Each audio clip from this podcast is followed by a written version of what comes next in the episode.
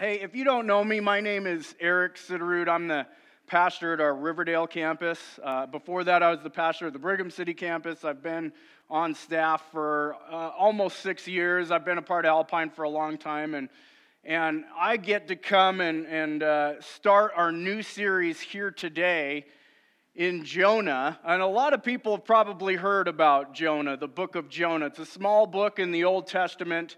Uh, it's only, I think, four chapters long.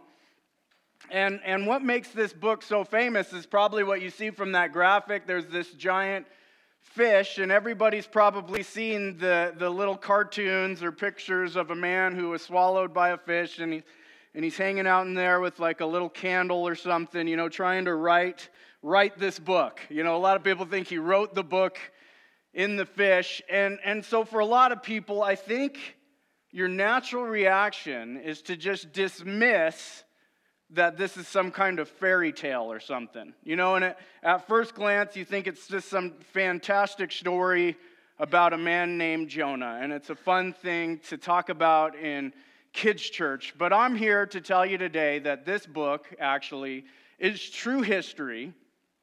Um, it's, it's interesting that uh, in several different ancient uh, stories and cultures, they have a, a man being follow, swallowed by a fish story, actually, that you can go read in, in, in all kinds of a- ancient writing. And to me, that actually proves that this story is even more true because what happens is, is that things actually happen in history, but uh, religious cultures will glom onto stories and then make them their own. As you've probably heard about, you know, all kinds of different mythology out there that you know, might be similar to what's in the Bible. I, I believe those things prove the stories to be true. Um, and certainly, if you believe that God created the heavens and the earth and everything in it, then certainly He has control over fish and even people and storms as well. And so I would say that this story isn't just about a fish and a man, but it's about someone greater it's about God Himself, God Almighty, the graciousness of God and His, his sovereignty, his, his ability to rule and reign over all and have control over all things to cause them to do His plan and His purpose. And I hope it brings you comfort in that when, when life is kind of a struggle or a trial, you're wondering, where is God at? What is He doing? We can always know that he is at work, and I think we'll get to understand that a little bit more in this book, the book of Jonah. And the big idea is what is kind of what I just said. The story of Jonah is about the God of miracles who's willing to let everyone off the hook for their sins. You see what we did there? Giant fish, hook, right? Anyway, yeah, as great as our little, you know, points and slides and sentences are, you'll probably forget this when you leave. But really, this is, this is kind of a, a fun way to describe that God is a gracious God. This book is about a miraculous God. And so, real quick, I just want to give you an overview about Jonah. Who is Jonah? He's an Old Testament prophet, probably somewhere in the 700s BC. And he's part of the Bible uh, called the minor prophets. And that doesn't mean that he's lesser than. It just means that there are a portion of books in the Old Testament that are like only a few chapters long, and that's why they call them the minor prophets. Not that their story isn't as great as some of the other prophets. Um, what is a prophet? A prophet isn't just a guy who tells the future, okay? More than what that, more than that, a prophet is someone who has been called by God to deliver a message. So many times in the Bible, you'll hear these prophets say, Thus saith the Lord. And oftentimes it's God trying to get a message to his own people saying, hey, you need to turn from your sin. You need to turn back from the way that you've been going. If you're a follower of me, then let me remind you of what I said earlier and try to get you back on the right track. And prophets then are supposed to be these bold guys that stand up and say the unpopular thing the thing that not everybody wants to hear. And, and ultimately, if you go back and look at history, most of the prophets were hated by God, his own people. Most of the prophets were killed and martyred because sometimes the message that God had for his people wasn't about gumdrops and lollipops, but it was about you need to repent from your sins, right? You need to turn from the way that you're living. Uh, you haven't been following me. Maybe you've been hypocritical. And so we're going to learn, and I hope today that you are able to place yourself kind of in the position of two different people in this story. First, Jonah as the prophet. If you're a Christian, you're called to go say, here's what the word of the Lord says. You've probably got people in your family wondering, questioning right now. Like, if the Bible says this, but here's what our culture is doing, what's true? What's right? You know, what's the moral thing? What's moral truth? What are the moral absolutes? I know that you're dealing with that. I deal with this all the time as a preacher. I stand up and I preach from God's word, and sometimes people don't like what I have to say. And sometimes people do, you know, eh, but but that's all a part of being a messenger of God. I think we're all called to do that. But I also want you to put your place in the position of the people who he was called to deliver this message to. That was a, a, a nation called or Nineveh, which was the capital of Assyria, which is modern day Iraq, actually, in Mosul, Iraq. Nineveh was this terrible city who God said, I need you to go deliver this message to these terrible people. And this is interesting because it's the first time God actually ever um, uses a prophet to go speak to a group of people other than Israel, other than his own people. And so, what God says to Jonah is, I want you to go preach to Nineveh to tell them that destruction is coming because they were a brutal, terrible nation. I mean, they were famous for, for doing some terrible things to their enemies, you know, bringing back corpses and, and, and stringing up all along their camps and stuff to just prove how kind of how, how kind of depraved they really are. They were a sinful nation. They were constantly in war with Israel, trying to take over Israel. Time and time again in history, you'll see this nation of Assyria is trying to take over Israel and, and oppressing them. And so, certainly, you would think that Jonah's like, okay, yeah, this is great. I'll go preach to them. But that's not what happens. Jonah actually runs away, he runs in the opposite direction because he doesn't want to go preach to them, and not because he's scared, but because he doesn't want these people to hear the message of God so that they have the chance to change. So Jonah is like the world's worst missionary. If, if you, were, you were called to do this job to share God's message, but he really didn't like this group of people, probably because of the oppression that he felt growing up in Israel and Assyria. And so he was so kind of depraved himself as a prophet of God, he says, I don't like these people. He's got this prejudice towards Nineveh. He says, I don't want them to get saved. I, I want it to come up as a surprise that you just destroy them, because that's, that's what would be right. But God has a different plan in mind that kind of shocks him. And, he, and, and it just rubs him the wrong way. And here's kind of the verse that sums that up, why we understand why Jonah runs away. And it's in chapter 4, verse 2. I knew that you are a merciful and compassionate God, slow to get angry and filled with unfailing love. You are eager to turn back from destroying people. So, so Jonah explains why he did not want to go preach this message of destruction to Nineveh because he knew that God might forgive them, and he just couldn't handle that. He was, again, very bad at his job as a prophet. He couldn't go share the message of God. And so, for you and for me, you know, as Jonah is asking, why would you be merciful and compassionate to such a terrible group of people? I would have you today ask yourself the same question, but maybe about other people that you don't like out there in the world, but even more importantly than that, about yourself. You know, why, why would God choose them and why would God choose me? Why would He be gracious to me? You know, part of my story is this is a question I ask myself all the time because I can't quite put it together why God loves me because I've been a wretch my entire life, you know.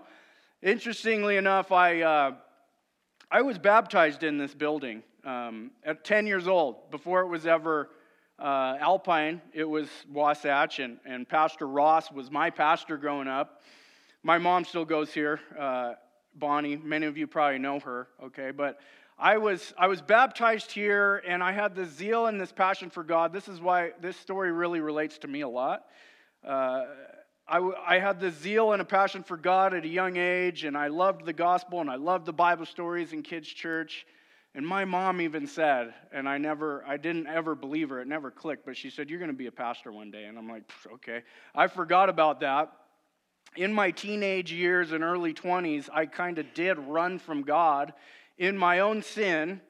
Although I had the, in, in my heart, I wanted to follow God, but yet I was stuck in my flesh. I was stuck in my, my original nature, which was wanting uh, pleasure, passion to fulfill these evil desires that were in me, you know, wanting to fit in with the crowd in school, wanting to, to have uh, popularity, be the, the cool guy at the party. I, I fell into all kinds of, you know, addiction in my teenage and early 20s. And, and I was as far as God, or far from God as I felt like I possibly could be.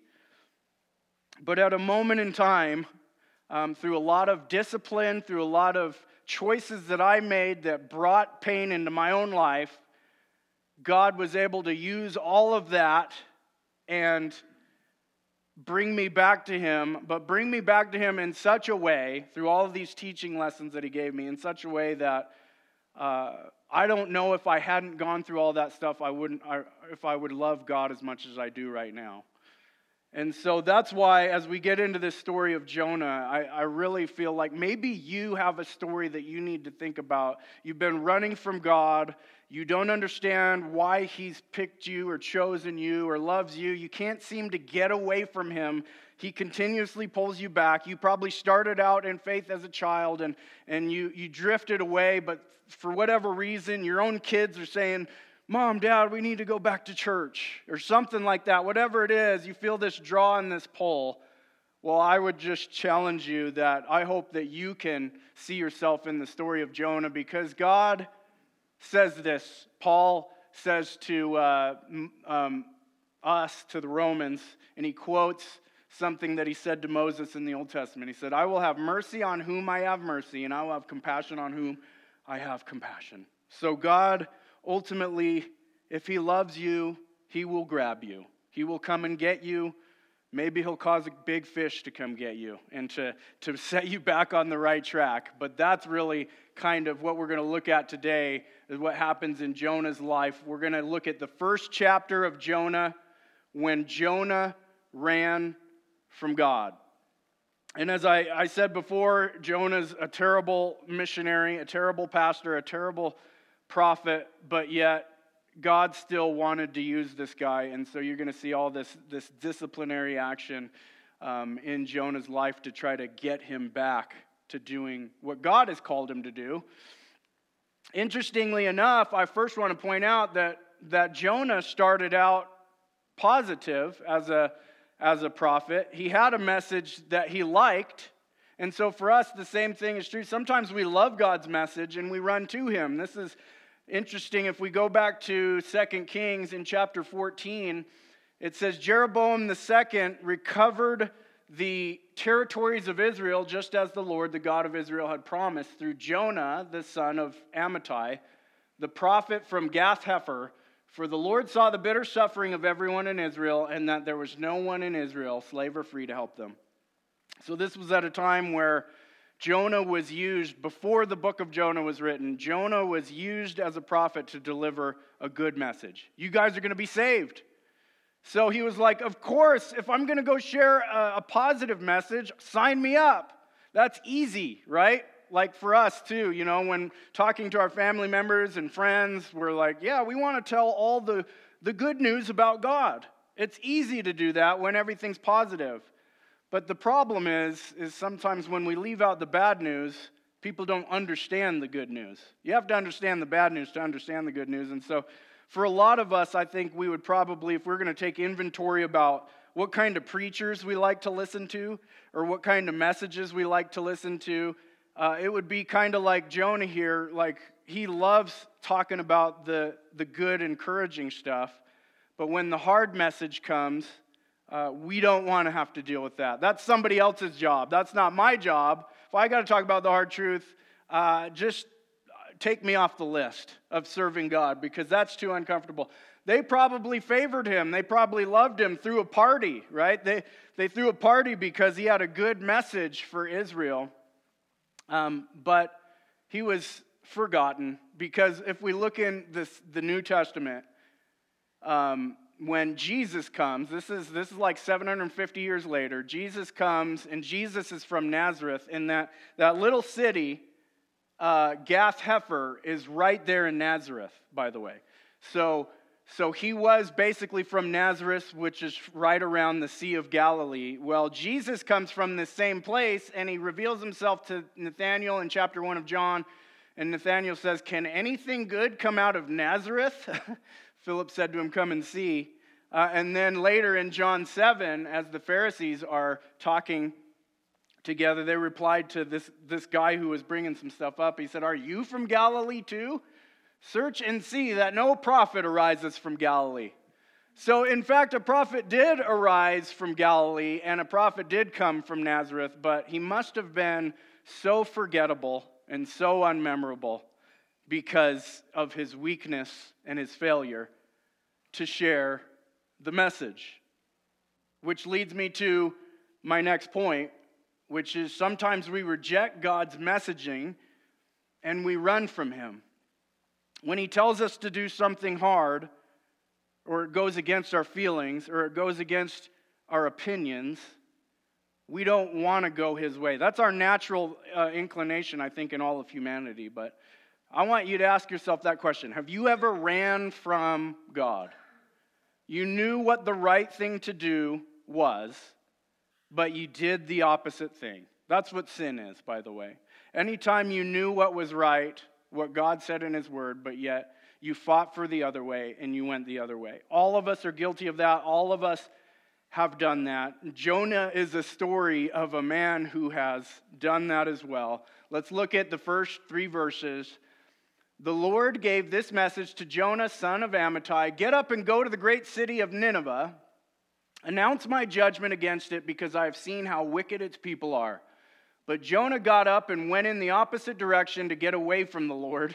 He went down to the port of Joppa where he found a ship leaving for Tarshish. He bought a ticket and went on board hoping to escape from the Lord.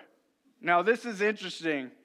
You know, like for us, it's hard to relate because we, we would love to go share a message of reconciliation if we knew that God was going to save a certain people. Now, we don't always know that.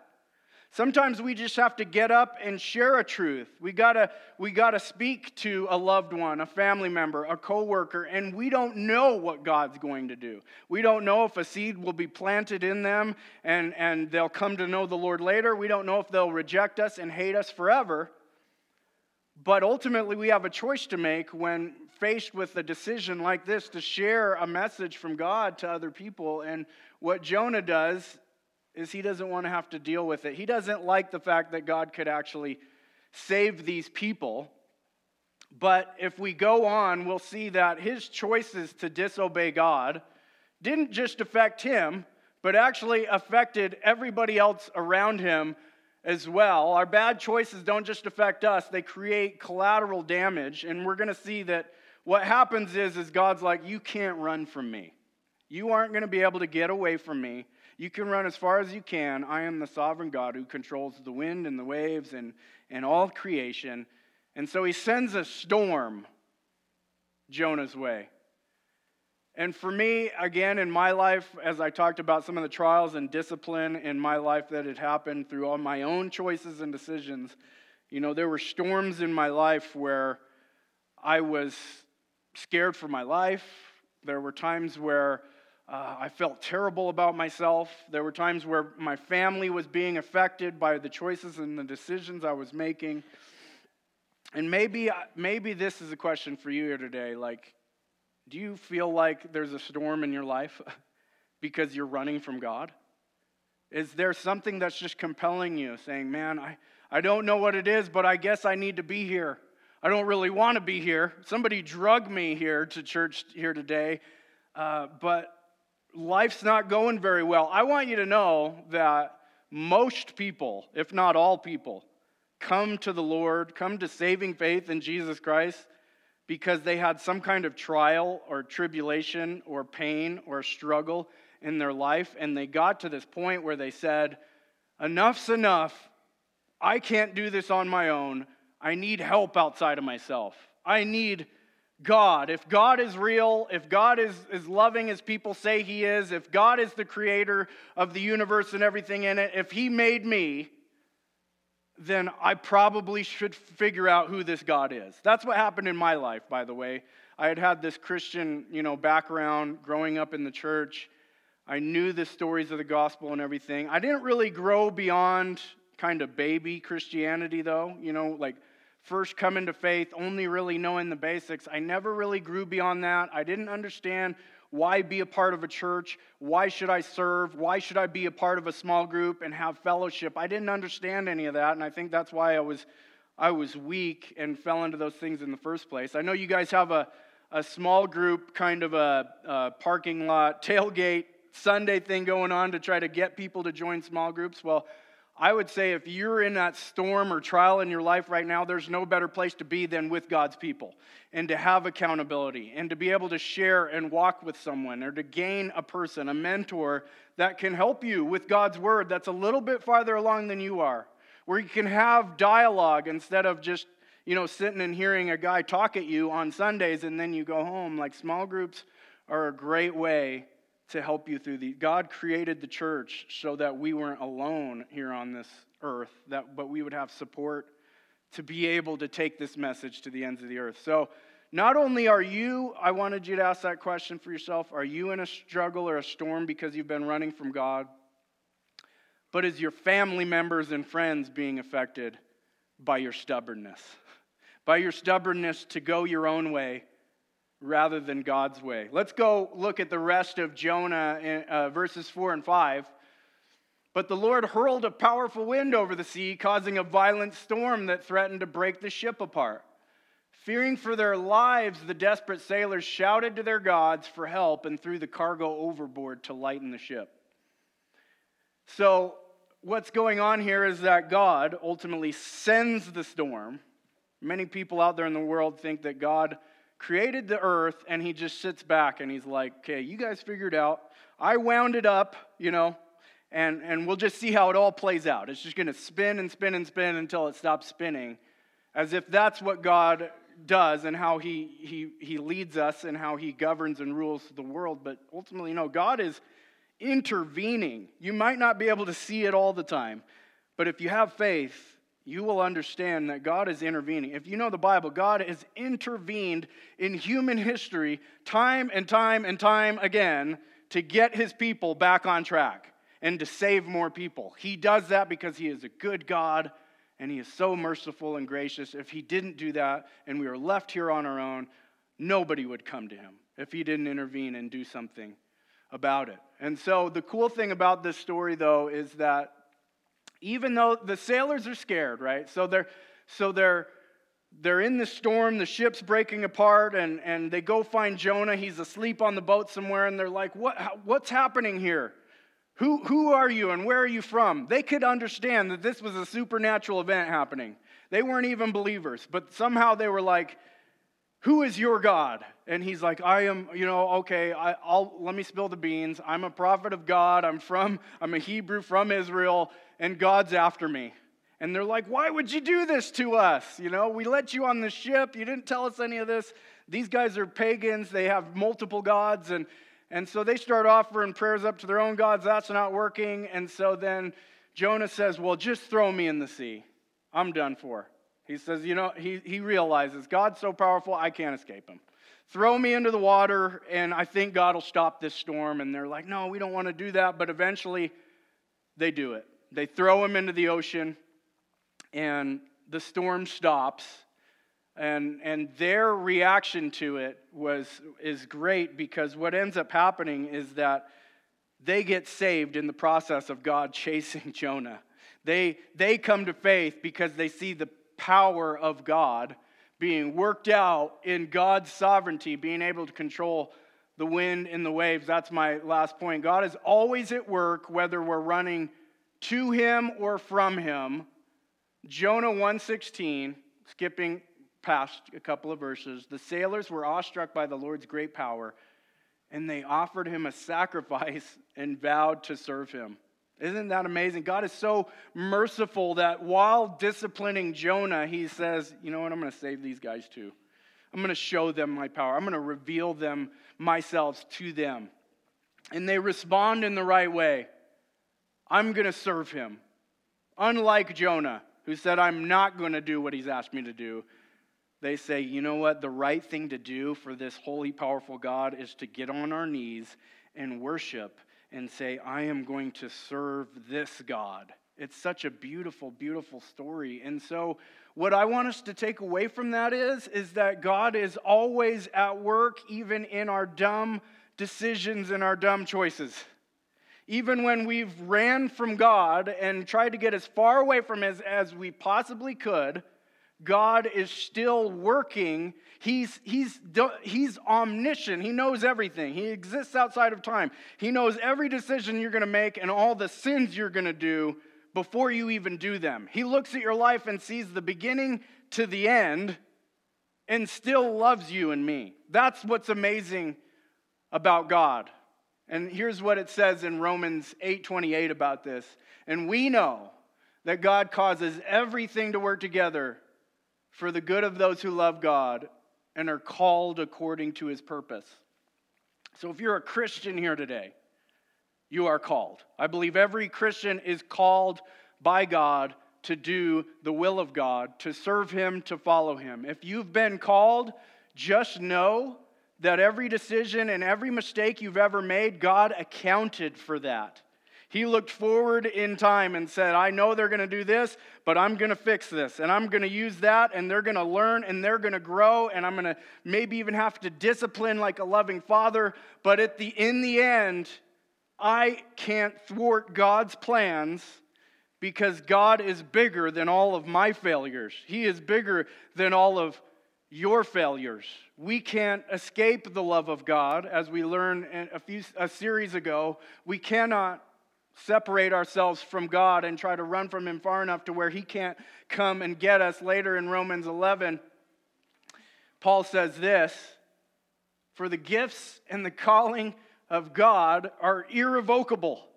The gifts and the calling of God are irrevocable. He's not going to allow you to step down. He's not going to allow you to step away and say, God, no, I'm done with you. I'm going to run my own way. And isn't that a loving thing for a loving father to do, though? I just recently, we have a six month old baby, and he's just barely learning how to like get up on his hands and knees and scoot around now. And it was like, this was the time I was dreading the whole time. You know, the cute little infant, they can't really do anything. They keep you up at night, but they're still just so cute that it kind of cancels that out. But when they get to the point where they start crawling, you have to be very attentive and aware all the time.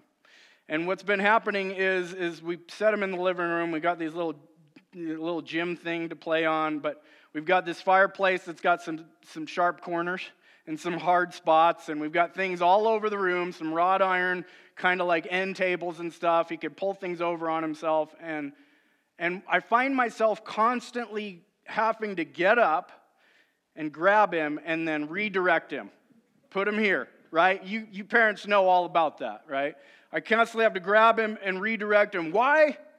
Because I love him. I don't want him to get hurt. Maybe sometimes I am going to let him learn from a little bit of pain. Not from the electrical socket, though. you know, I'll probably just have to figure out something else for that.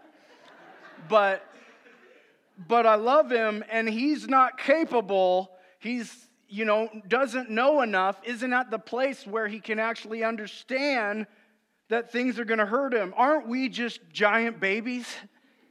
You know, we're like, we're like toddlers that have to, and God is our Father, and He has to keep redirecting and redirecting. But that is love, though. It is so loving and, and it is so, so encouraging to me. It gives me so much confidence to know that my Father is not going to let me go too far to where I can wander outside of his love. He's going to keep redirecting me and guiding me and helping me helping me to know what's my next step, what's my next plan, what's my purpose, what do you want me to do? Thank you for being so loving. I love God. We can't thwart his plans, even with all of our dumb decisions and choices. Like so, so many of us are living in guilt and shame because we fail time and time again. Well, I want you to understand that the Bible is full of stories of men and women that have been so imperfect, but God has used them anyway. If He didn't use imperfect people, then there would be no one to use because everyone has fallen short of God's glorious standard. And we cannot thwart God's plan. A good prophet, Isaiah, one that did God's will, he says it like this Remember, this is God speaking through him around probably a little bit about the same time of Jonah, maybe a hundred year difference. Remember the former things of old, for I am God and there is no other.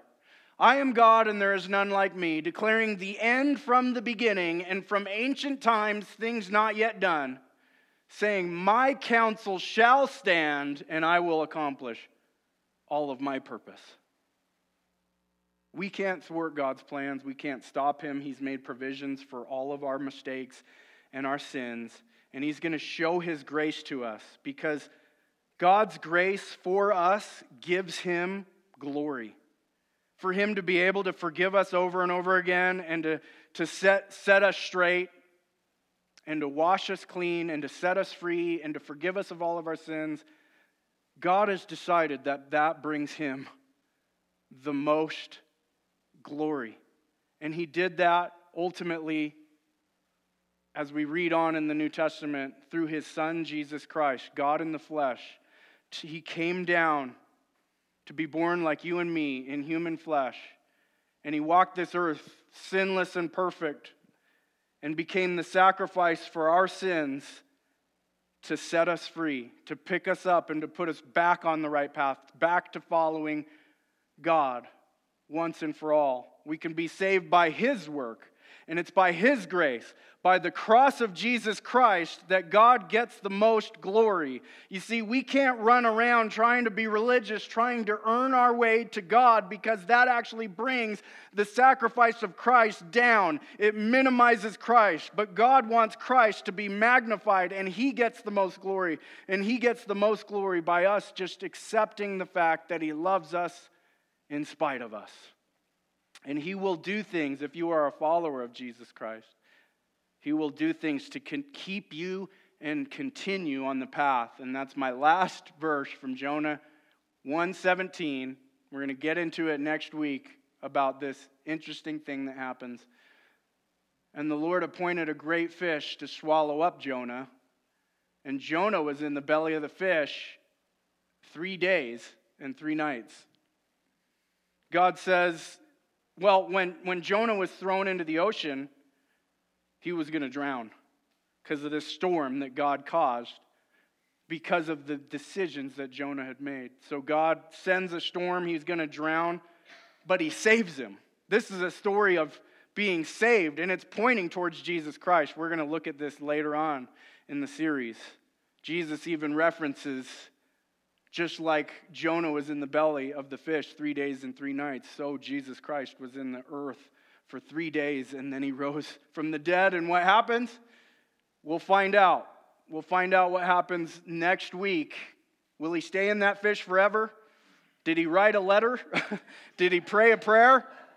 Uh, we're going to find out more about that next week. But today, I just want you to understand the background and the overview of this chapter in Jonah is that God loved a terrible man and set him straight.